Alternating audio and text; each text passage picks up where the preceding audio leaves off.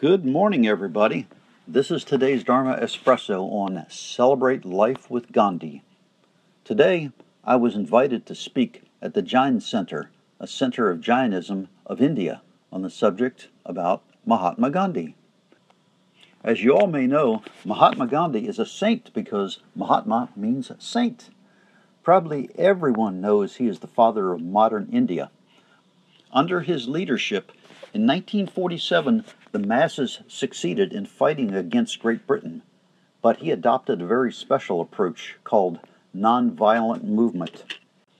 In India, being a British colony at the time, instead of brandishing guns, instead of brandishing banners, the Indian people relied on patience, rationality, and a strong persistence to turn the British people and their leaders into being receptive and to accept change.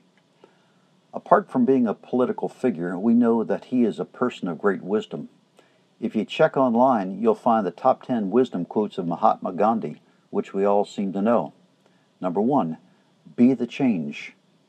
Two, what you think, you become.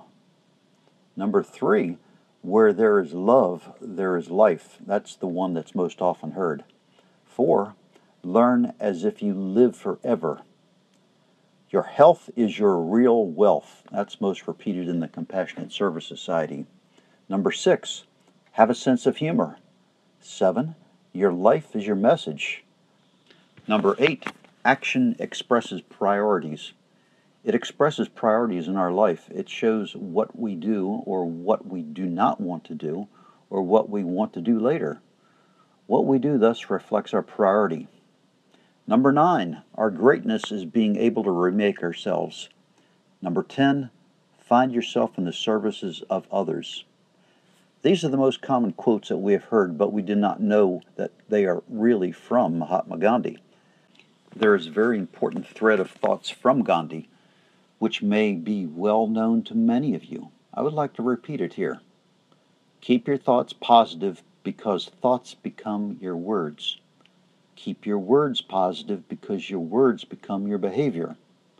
Keep your behavior positive because your behavior becomes your habits. Don't you see the beauty of the thread? Words lead to action, and repeated actions lead to habits. Keep your habits positive because your habits become your values. So well said. Words lead to actions, and repeated actions lead to habits, and repeated habits will show where your life values are placed. For example, if one frequently goes to Las Vegas for gambling, weeks in and weeks out, months in and months out, then one's life values are hung on entertainment, gambling, and risk taking, which merely supports selfishness and self gratification. Keep your values positive because your values become your destiny. These very negative values in the previous gambling example are to be avoided.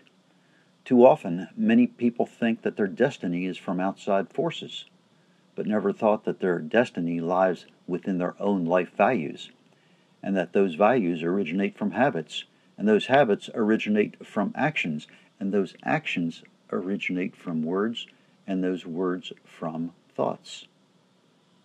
Please take a moment to think of such a cycle of cause and effect. Thus, we need to be careful so as not to be influenced by improper thoughts. We should study and follow the thoughts of Kuan Yin Bodhisattva. Thoughts should be full of gratitude. Our thankful eyes are always filled with gratitude in our thoughts. Our thoughts always see the truth and always see the true nature of everything. For that ability to see through, what is required of our thoughts? They should always be full of forgiveness. They should always be full of love our thoughts would always have the full ability of seeing through, seeing into everything, unobstructed and always open. Our thoughts are always rooted deeply in our faith, in the Buddha, in God. If we have those views, those observations, and those thoughts, then our words will gradually reflect love, forgiveness, openness, and compassion. Therefore, our life and our destiny will gradually change, and such change in our life indeed originates from such thoughts. I hope you've enjoyed the coffee today, and remember that given St. Gandhi's remarkable success in the world, We should follow his footsteps to always feel the joy as we feel today and always stay alert. Thank you for listening.